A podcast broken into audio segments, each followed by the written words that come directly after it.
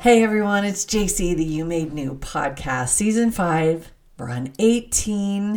We only have two left after this, but oh, this one is so hard. I've been going back and forth all week. Can I just ask you to have a little prayer in your heart as we talk today? I'm going to try to keep my emotions in check. Guys, this is one that's very, very personal for me. I am. I am at this point on my own journey in a very deep way. And so talking about it's kind of tough. But I also am asking for your prayers because it needs to be personalized. This isn't just about my story, and I can share a few thoughts, but I am praying with all my heart that the Lord will sh- help you hear what you need to hear and how to make it personal and how to apply because we're all so different. We are talking today about healing our brokenness. And we're going to start big subject.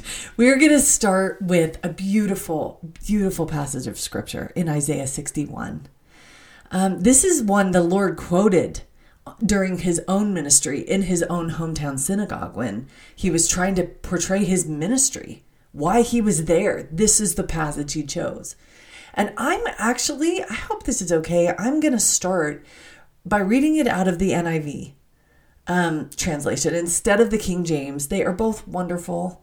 But the NIV phrases a few things in a way that's really going to help, I think, us to picture what we need to picture as we talk about this um, very personal subject. So let's go. We're going to go all the way. I'm just going to read NIV, um, Isaiah 61, all the way through verse 7. We're going to skip a few, but it says, The Spirit of the sovereign Lord is upon me because the Lord hath anointed me to proclaim good news to the poor. He has sent me, again, picture Christ telling his own town these things. This is why I am here. He has sent me to bind up the brokenhearted, to proclaim freedom for the captives, and release from darkness for the prisoners to proclaim the year of the Lord's favor and the day of vengeance of our God, to comfort all who mourn and provide for those who grieve in Zion. Gets even better to bestow on them a crown of beauty instead of ashes, the oil of joy instead of mourning, and a garment of praise instead of a spirit of despair. Let's jump to four. They will rebuild the ancient ruins and restore the places long devastated. They will renew the ruined cities that have been devastated for generations. Instead of your shame, you will receive a double portion. And instead of disgrace, sorry, I jumped to seven. Instead of your shame, you'll receive a double portion. And instead of disgrace, you will rejoice at your inheritance. And so you will inherit a double portion in your land, and everlasting joy will be yours. Think back for a minute. We talked in episode eight. I read kind of a long quote about the arrows that can pierce all of us. At some point in our life journey, they can look very different for each of our lives. But we all have experienced, in one way or another, deep wounds, deep pain, um, abandonment. We talked about rejection, divorce, betrayal, abuse, humiliation, broken families. It could be suffering at the hands of our peers, some things we went through there. It may be difficult trials that didn't just steal our joy, it, they stole our faith in God. Like, how could He let me go through this? See what I mean? It's so personal. But as we've been talking about moving out of our hiding places, removing our fig leaf aprons, I don't know if you have found the same thing I found very quickly is as I began to move out of those things, they laid bare my pain because I had used my fig leaves and my escapes to run and hide from those difficult arrows. The shame, the brokenness of my past, I had used different kinds of escapes to cover that. I had to do it to survive. Some of those things are so painful and so difficult, often happening when you're a child, that you just turn to coping to get through it. You don't even know what to do with that sometimes. The, the things that are so, that pierce you so deeply, we use coping mechanisms. And, and I think in a way, it's almost good that we have them when we do, or we probably wouldn't even survive at all. So I don't think Christ shames us for how we've chosen to cope with our wounds. But as we begin to try to strip those things out of our lives, it may lay the wounds bare. There they are. And uh, oh man, this began. This is, I've been at this point several times throughout over the years as I've worked through different things in my life. But the Lord, this one I'm living, I am living in such a personal way right now that it's hard to find words for me to describe in terms of letting Him come into that brokenness and show me where I I need to be healed. It's funny. Um, there's a book that came into my life this week and I've been studying a lot about the idea of rest. You know, Matthew 11, come unto me, all that labor and are heavy laden, and I will give you rest. And sometimes I just have focused on that being we're also just busy and booked too tight. And I think of rest as calm and quiet and coming away from all that craziness, getting off social media and resting. But this book is reinforcing an idea that the Lord has also begun to teach me that rest, full rest in Christ, as we're we're looking at becoming alive in him, being reborn through him, but true rest isn't just quiet, solitude or reverence or rest comes from healing our brokenness. We're carrying those wounds with us no matter where we go. If we've buried them and and covered them up with fig leaves or coping mechanisms, they're, they're still there. And so he doesn't want to just lead us into a beautiful meadow and let us lay down. And yes, he does. But we can't get there with having covered up our pain or our brokenness or the things we've struggled with. We've just, a lot of us have shoved them down. And, and so this book has been talking about that. In fact, the author, the, the book is called Finding Spiritual White Spaces Awakening Your Soul to Rest. It's by Bonnie Gray. And she said she found the same thing. She started to write a book on rest and was assuming the same thing about, you know, checking out and finding more quiet time. And the Lord said, sent her straight into her past brokenness and began to bring it to the surface so it could be healed. It was actually a really painful process, but her journey has been very um, therapeutic for me also. I would highly recommend this book. In fact, the reviews on Amazon, you can tell it's just beautifully written. But if there is a great deal of brokenness in your past, Oh, it's so good. Christian based, um, Bonnie Gray. But let me let me just share a few quotes with you. Because the closer we get to Christ, he is not going to allow us to remain in denial, to have those things repressed and covered up. He wants those wounds healed. And so part of our um, journey with him isn't just going to be giving away our sins. It's going to be healing our brokenness, like we like we um, read in Isaiah 61, binding up the brokenhearted, releasing you from the captivity that you've carried, uh, whatever it may be from your past. Comfort those who mourn, to give us beauty for ashes. In fact, I love verse 4 because it talks about rebuilding the ancient ruins and restoring the places that were long devastated. For me, um, I'm 50. There's there's things I've carried and devastation from my past, um, ancient ruins, some dysfunction, some brokenness that has gone on for decades.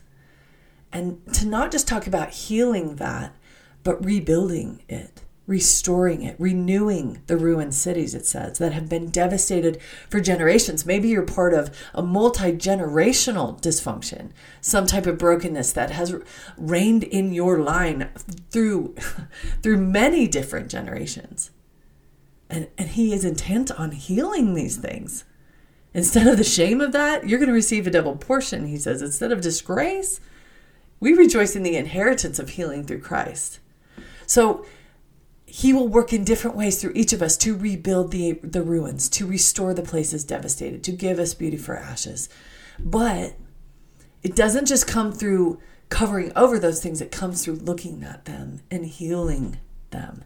That's why it's been so emotional for me this week. Because we don't we don't want to go back into our pain a lot of times. We the denial's much more comfortable. I don't want to go there. It hurt too much or it's their questions are too hard and I don't even know what that was. And I, I just, I, I fight it. Um, author Bonnie Gray in, in her book says, the world may view our broken stories and tell us that it's better to hide them, to forget the shame we carry, Just put on a smile and disappear under the work we do, the people we please, and the frenetic activity of keeping busy. She says it's easier to perform than to rest, than to let Him heal these things. She said, I have wallpapered over many things. Listen to this. Believing faith enabled me to move past them. But there comes a time when it takes more faith to fall apart with Jesus than to stay strong enough to stop it from happening. Have you wallpapered over some things? Believing faith just enabled you to move past them. You didn't deal with it. You just wallpapered over it and thinks, well, you know, Jesus is just, he's going to help me. Just, we're just going to move on. I'm not going to go there. I'm just moving past it. But there comes a time, she says, it takes more faith to fall apart with him, to look at it, to go back into it, to dissect it, to understand it. Takes more faith to do that than to stay strong enough to stop it from happening. As he peels off the fig leaves, and as he calls us out of our hiding places, that pain's going to rise up if it has just been covered. And he's okay with that. I it's been really messy for me lately. I've had some stuff coming out that I would much rather come cover up. I don't kind of like the emotional mess that's um, that's being uncovered as he is peeling off those layers of wallpaper. I want to be healed. So I'm willing to let him do that. But I've had to make peace that it's not a pretty process. Um, this is the other thing and again, if you want to go deeper into that, grab her book. I just can't even do justice to this process of healing brokenness, especially if it's deep and wide, generational. Um, she she will help you get started on your path. But this is the other thing that I began to realize, and we've got to address it at this point because it may be a roadblock for us. As I began to seek more and more healing from the Lord, when we reached this level, and he started to invite me to look at these kinds of fig leaves and hiding places in my lives, they had served me so well to protect me from pain for so many years that it was like my heart was like, nope, nope, nope, not letting go of that. That's been my safe place. That has been my comfort. That has protected me. The self protection flared up so strong in me. Like I I felt like some things were just not going to budge. Some fig leaves were just never going to budge. They felt so stubborn, so tight, so tangled around my heart. And and for good reason. They had been created out of past pain and they were holding me together. And I felt like it just felt so terrifying. Like if we take this off, I will fall apart. I will feel it again. I will not have control over that. Like there's a lot of stuff that comes up and so even though I felt him inviting me to look at those things and begin to dismantle them in my heart, my heart was like digging in her heel. Like, no, no, no, no. I'm not letting go. I don't feel safe. I don't feel like I can go there. So, if you felt that kind of stubbornness as you've been looking at your fig leaves, I mean, some of mine, it felt like I could just fling them, like, we're done with those. But we've talked about that a couple episodes about how difficult we hit these these like points where we're like, ugh, I don't I don't I don't know if I could survive without this coping mechanism or this one. It feels so vulnerable and so scary. Um, what helped me a little bit is Second Corinthians 12. I mean, Paul Paul talked about the same thing, how he had a thorn in his flesh and he was begging Christ to remove it. I, I besought the Lord thrice, he says, that it might depart from me. And that's what I felt about some of the things that I was starting to see in this process that were coming out. Just take it away, Lord. Just take it away. You know, I just wanted him to wave his magic wand and just fix it. And it wasn't. Like they were, those things were still there. And I just didn't understand. I, thought for a while, well, maybe I'm weak. I don't know what's wrong with me. Certain temptations, thoughts, struggles um, it just wasn't fixing, it wasn't disappearing. I was feeling this inner battle. but what I learned was something very important. I, again, wanted him to wave his magic wand to just make it go away when the process of healing needed to be slower than that. I needed to go back in and look at the pain, look at the hurt, look at the things. I mean, for instance, my person or my people pleasing, my codependency, a lot of that was born out of childhood dysfunction. And so I had to go look at my response and how why I created that fig leaf and what it was doing for me and and different I couldn't just just just make it go away. No, I had to kind of examine it. And that thorn was immediately removed. But here's the cool thing. When you have these types of thorns or well, well fig leaves or whatever that just don't feel like they're going to budge, that just feel like they're too hard or too scary or too difficult to unravel, especially if they're anchored in your woundedness and they're protecting you from pain. Your head and your heart may be doing what I've done and said, "No, I, mm, I don't, I don't feel like I can go there. I just feel like I'll cry for a week, you know, or I'll, it'll just, it'll just shatter me. I just can't go back there." What I've learned is when he doesn't remove the thorn easily or immediately, when he doesn't wave his magic wand, and I end up having to walk that out, it creates a new need for him that wouldn't be there if he just magically made it go poof, it's gone.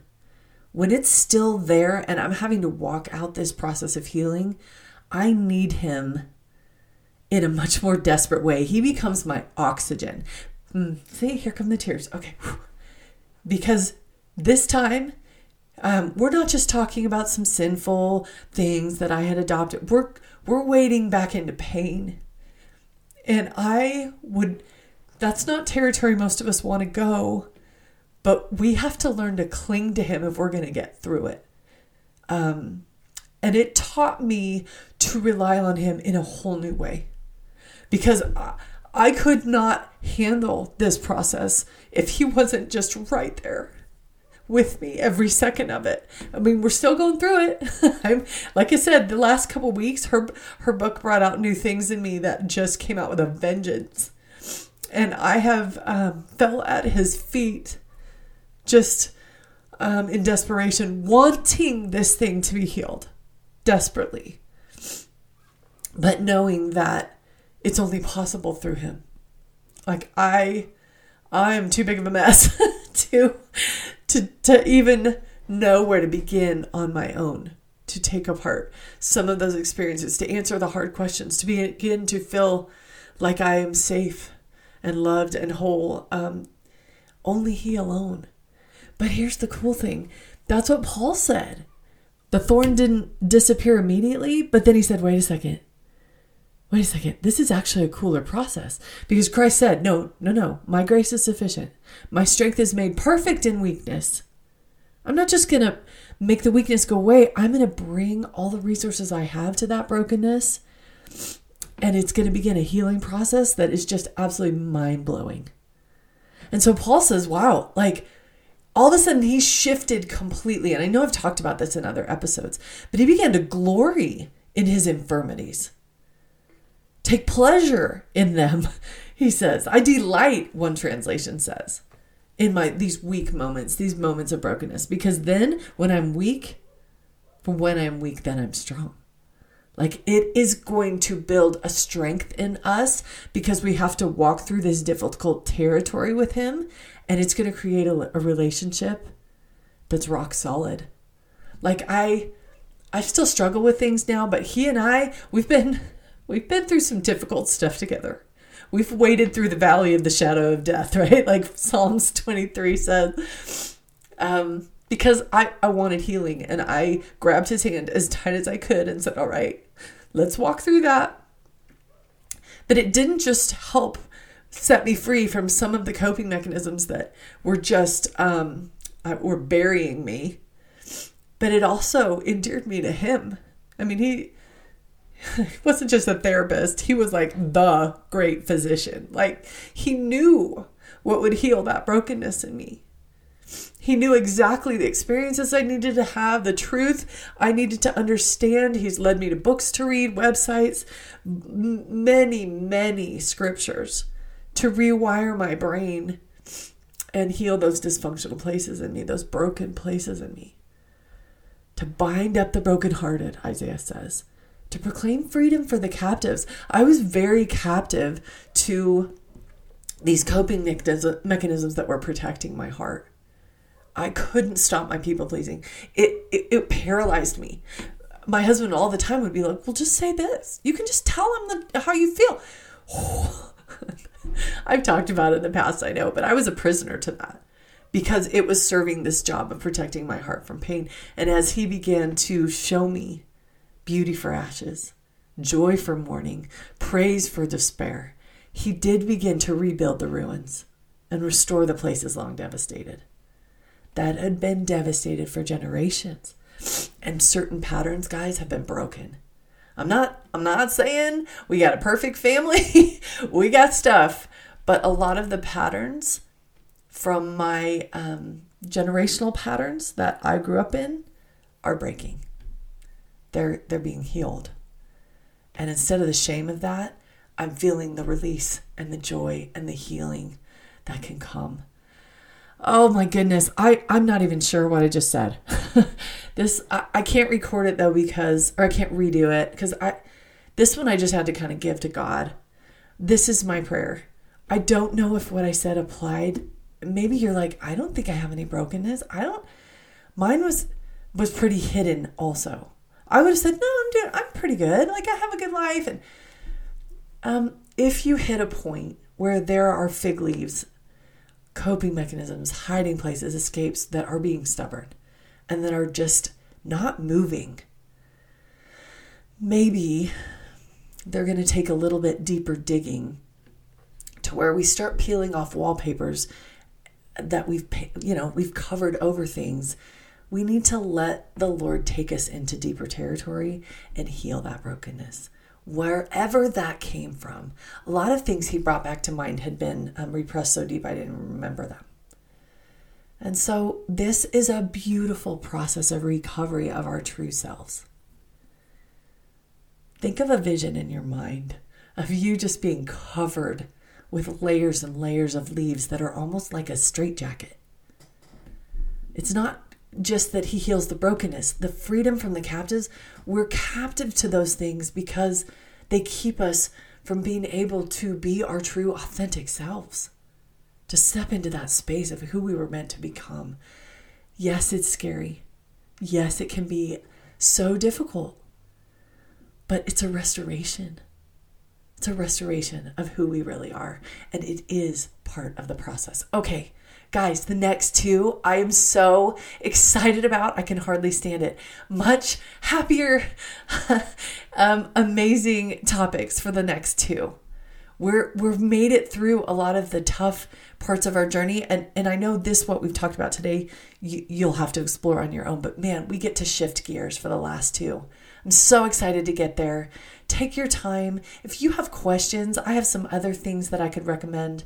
Um, feel free to email me through my contact page on jcwhiteman.com. But thank you for humoring me today and going on this journey with me. I'm so excited for the next two episodes.